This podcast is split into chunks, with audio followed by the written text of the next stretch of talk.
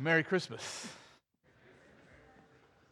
Hope you're enjoying time with family or friends uh, together in celebration of Christ's birth. And to do that together, I thought we'd just read Luke chapter 2 um, together a little bit.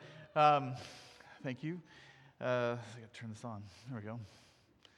Uh, you can follow along as I read together. Uh, follow along. You don't have to read with me. All right. It says, In those days, a decree went out from Caesar Augustus that all the world should be registered.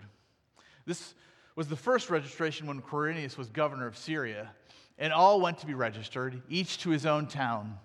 And Joseph also went up from Galilee, from the town of Nazareth, to Judea, to the city of David, which is called Bethlehem, because he was of the house and lineage of David, to be registered with Mary, his betrothed, who was with child. And while they were there, the time came for her to give birth. And she gave birth to her firstborn son and wrapped him in swaddling cloths and laid him in a manger because there was no place for them in the inn. And in the same region, there were shepherds out in the field keeping watch over their flock by night. And an angel of the Lord appeared to them, and the glory of the Lord shone around them, and they were filled with great fear.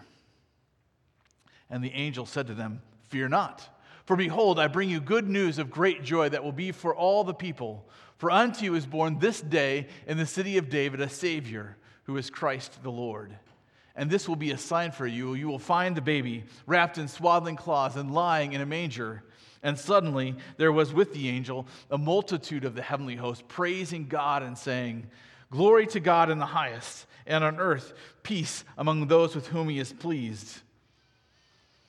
When the angels went away from them into heaven, the shepherds said to one another, Let us go over to Bethlehem and see this thing that has happened, which the Lord has made known to us. This Christmas season, we've been kind of focusing on the, the fact that God is with us, Emmanuel from Matthew chapter 1. And here we have the announcement to the shepherds that finally God is with us. He is Emmanuel.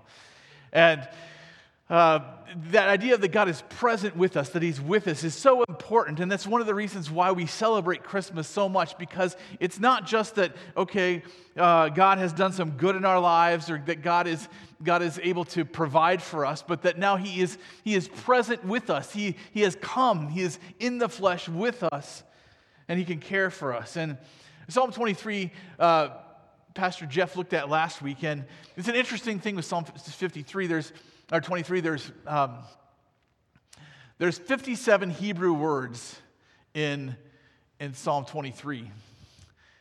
And the exact middle word, the 29th word, right? So 28 and then 28. The 29th word is the word because. And it's the, it, it, it helps the whole psalm revolve around itself, right? Because what? It's because you are with me, right? It's the whole point of Psalm 23. The Lord is my shepherd. Why, why is that a good thing? Because he is with me. And as we celebrate Christ's birth, sometimes we struggle, right? Uh, how do I know Christ is with me? How do I know God is with me? How do, how do I feel sometimes like God is with me, right? We don't feel that way sometimes. We feel apart, separated, uh, distant from God in various ways. And Christ came in, in three primary roles, and we celebrate the term Christ because it's the term the anointed one. In the Old Testament, they anointed various people, but there was this, this beginning kind of uh, burgeoning idea that, okay, the anointed one, especially in Isaiah, he brings out this, this anointed one, the servant's going to come, and he's the one that's going to do everything that God promises to do. And they anointed in the Old Testament prophets and priests and kings. And what we see in the New Testament is that Christ is the prophet, the priest, and the king. And I want you to see how this morning, how Christ is those present with us, if you will, all right? So the first thing that I want to notice together is that we need to listen to the prophet. We need to listen to the prophet because Christ is, in a sense, the prophet. He's anointed as the prophet. And we see that especially in Isaiah 61, which Jesus quotes about himself in the Gospels, which says, The Spirit of the Lord is upon me Because the Lord has anointed me to bring good news to the poor. He has sent me to bind up the brokenhearted, to proclaim liberty to the captives, and the opening of the prison uh, to those who are bound, to proclaim the year of the Lord's favor and the day of judgment of our God, to comfort all who mourn to grant to those who mourn in Zion, to give them a beautiful headdress instead of ashes, the oil of gladness instead of mourning, the garment of praise instead of a faint spirit, that they may be called oaks of righteousness, the planting of the Lord, that he may be glorified and they shall build up the ancient ruins. They shall raise up the former devastation. They shall repair the ruined cities, the devastations of many generations. Here, Jesus is claiming, especially for his first come, he says, I come to proclaim the year of the Lord's favor, and then in a second return to, to restore those who mourn, right? He's the prophet. He's saying there's good news.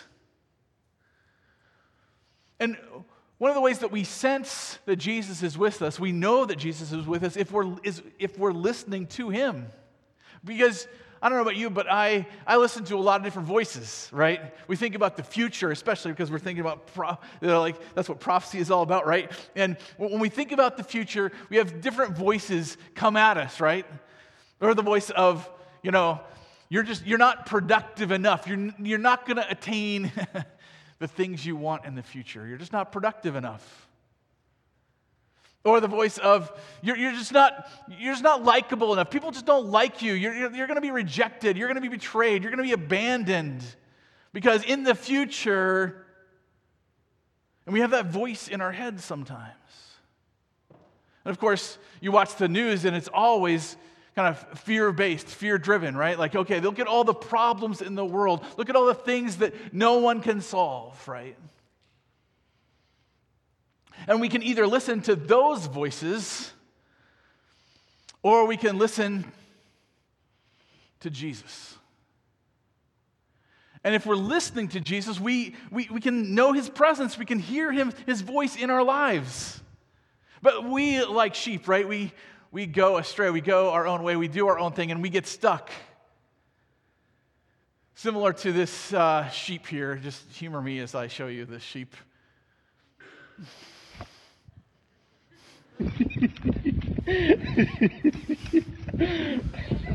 uh,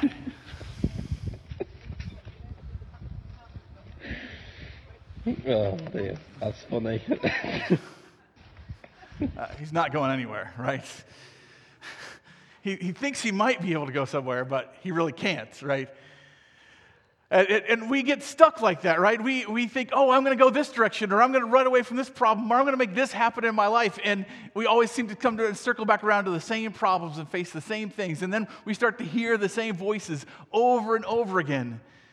You know, the, one of the reasons I think why Jesus said you need to be like a child to enter the kingdom of heaven is because children know they're stuck way better than adults do. We, we, they know, hey, I can't handle this. I can't do this. I can't make this happen for myself. And adults, we think to ourselves, I can. You know, I got money, I got time, I got strength, I got resources. I'll make it happen for me. And we forget to listen to the anointed one, the anointed prophet who's saying, I've got this. Trust me. The Spirit of the Lord is upon me because He has anointed me to bring good news to the poor.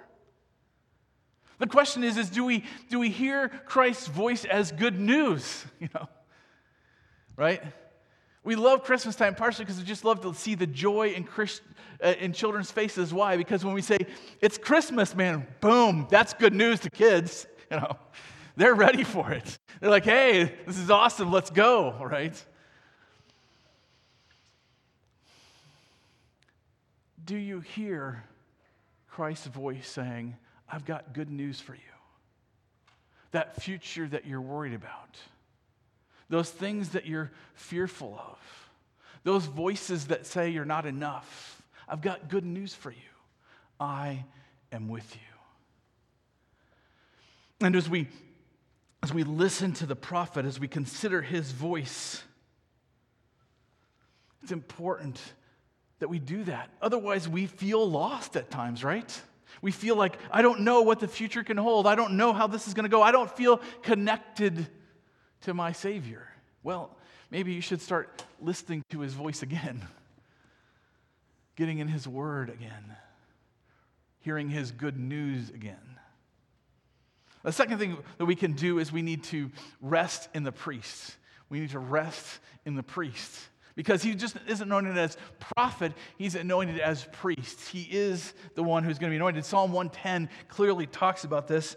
David is talking, and Christ uses this in the Gospels, right, to say, says, The Lord says to my Lord, as David's Lord, the Messiah, the anointed king, sit at my right hand until I make your enemies your footstool.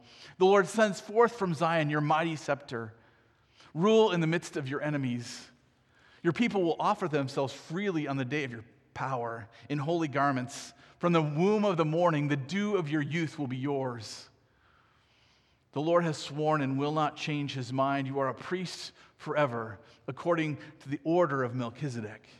So you have the king and the priest united here, which was not allowed in the Old Testament. But here David is predicting and talking about this king who is going to be a priest. The priest who would come and bless his people. And Hebrews references this and talks about this as different from the Levitical priests. In, in Hebrews chapter 7, it says this The former priests were many in number because they were prevented by death from continuing in office. But he holds his, that is Christ, holds his priesthood permanently because he continues forever. Consequently, he is able to save to the uttermost those who draw near to God through him since he always lives to make intercession for them. Do you realize that if Christ is your priest and he is with you, then he's always making intercession for you? He always lives. He's, he never dies. He's never able to die. He's at God's right hand, always making intercession for you. Do you rest in that?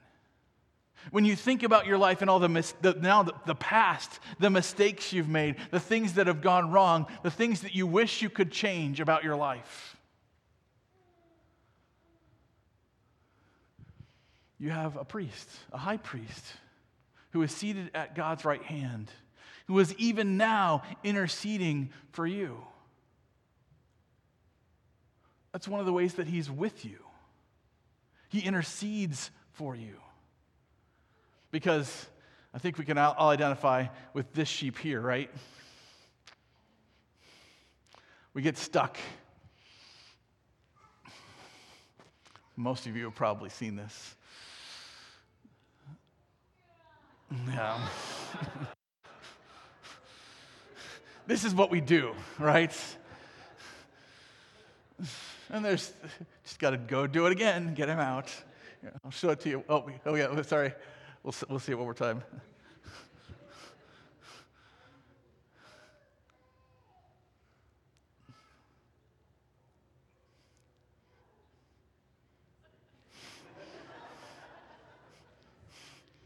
You say, that's so dumb of a sheep, right? But this is, this is what we do, right? This is what we do. They're going to show it in slow motion one more time here. Just you get a full impact. Yeah. And yes, right in back in the hole. When we think about our mistakes, we often repeat them, don't we? And, and then we, we beat ourselves up at times. We're like, oh man, I, I, should, I should do better next time. Or I, have got to figure my life out better. I can, I can make my life more, more perfect, more righteous, more good if I would just, I could just stop doing those mistakes over and over again. And the reason Jesus came is he came as our priest. He came to intercede for us at the Father's right hand and say, Father, I died for them. They're mine. And we think about the past and we dwell on every mistake we make and we try to make it better and we try to wish, wish it away. And, and Jesus doesn't want us to do that. He just wants us just to remember that in the midst of thinking about the past, that He is our high priest. He has gone to the Father on our behalf. He has pleaded with the Father on our behalf. And He is even now interceding with the Father. He has satisfied God's wrath. We are His. Do you know how special it is to know that you have a priest interceding for you? Maybe you're thinking about this Christmas and you're like, man, it's not going to go well. You know, I've made these mistakes, or then this month has been terrible. You have a priest. He's interceding for you right now. Can you rest in that? Or are you fighting that somehow? You're like, oh man, I've got to figure out how to make it better. I've got to do this or I've got to do that. Why not just stop and rest? Rest in your high priest. Rest in the fact that he's praying for you.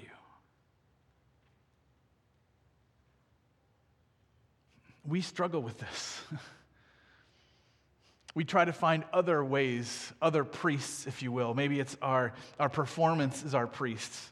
Or uh, our job is our priest. Like, hey, uh, I've, I've been so busy. I've been so, like, you can't accuse me of not working so hard just because working so hard. Maybe it's, you know, that one highlight, you know, like you're like the, the quarterback who threw the pass in high school, you know, and, and made the, the, the touchdown for the state championship in high school, but now you're 50 years old, right? And you're like, but I did that, you know, I did that back then, you know. And that's why my life has meaning and purpose. Rather than realizing that right now you have a priest who is with you and he has he can give you meaning and purpose now regardless of the past. Why? Because he is always interceding for you. So we need to listen to the prophet. We need to rest in the priest and we need to serve the king.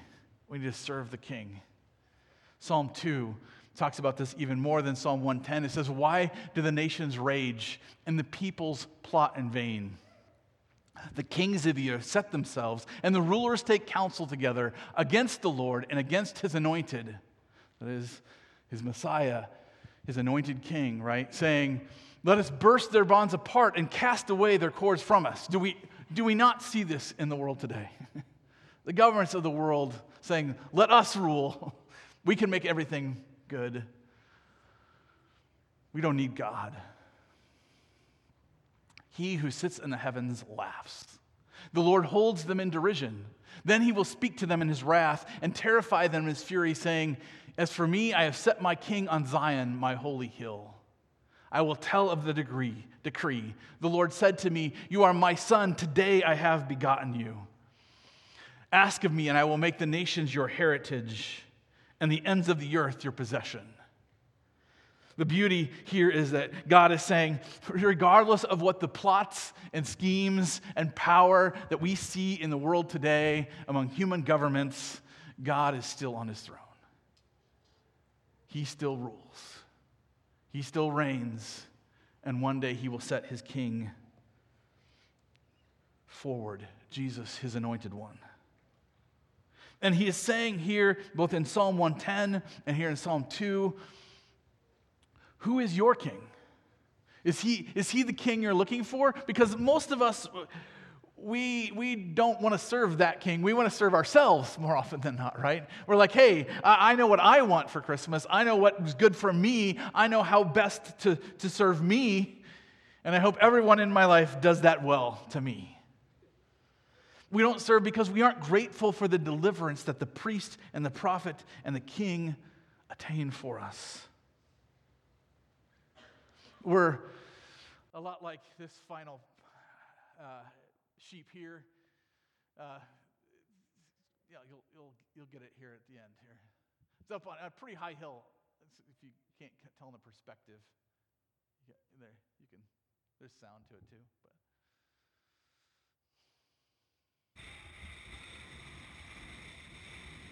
So it's very windy on a high hill.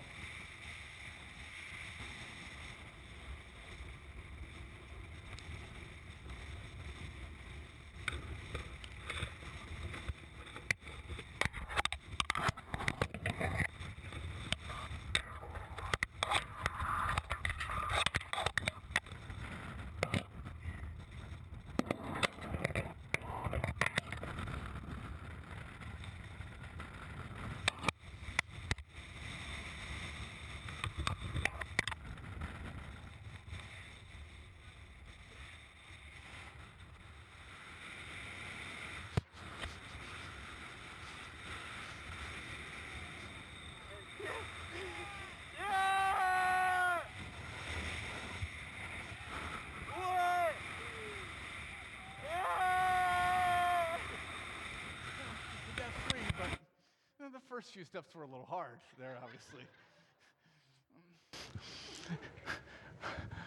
But that's what we do sometimes, right? We're like, okay, Jesus, you set me free, but now I'm going to go do my own thing, right? And our first few steps are a little hard. and we need to remember again that Jesus is our King. Like, we should just draw near to Him. Do we want to feel His presence? Then just stay close to Him. And the way we, one of the ways that we do that is we just serve Him. We just start our day and we're like, Jesus, okay, what do you want me to do today? How can I serve you?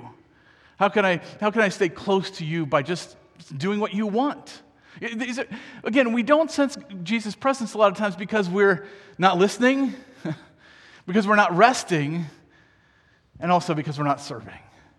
We, we don't feel his presence. We feel disconnected. We feel apart.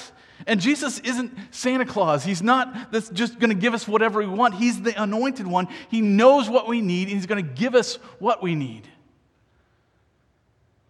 He's going to give us rest.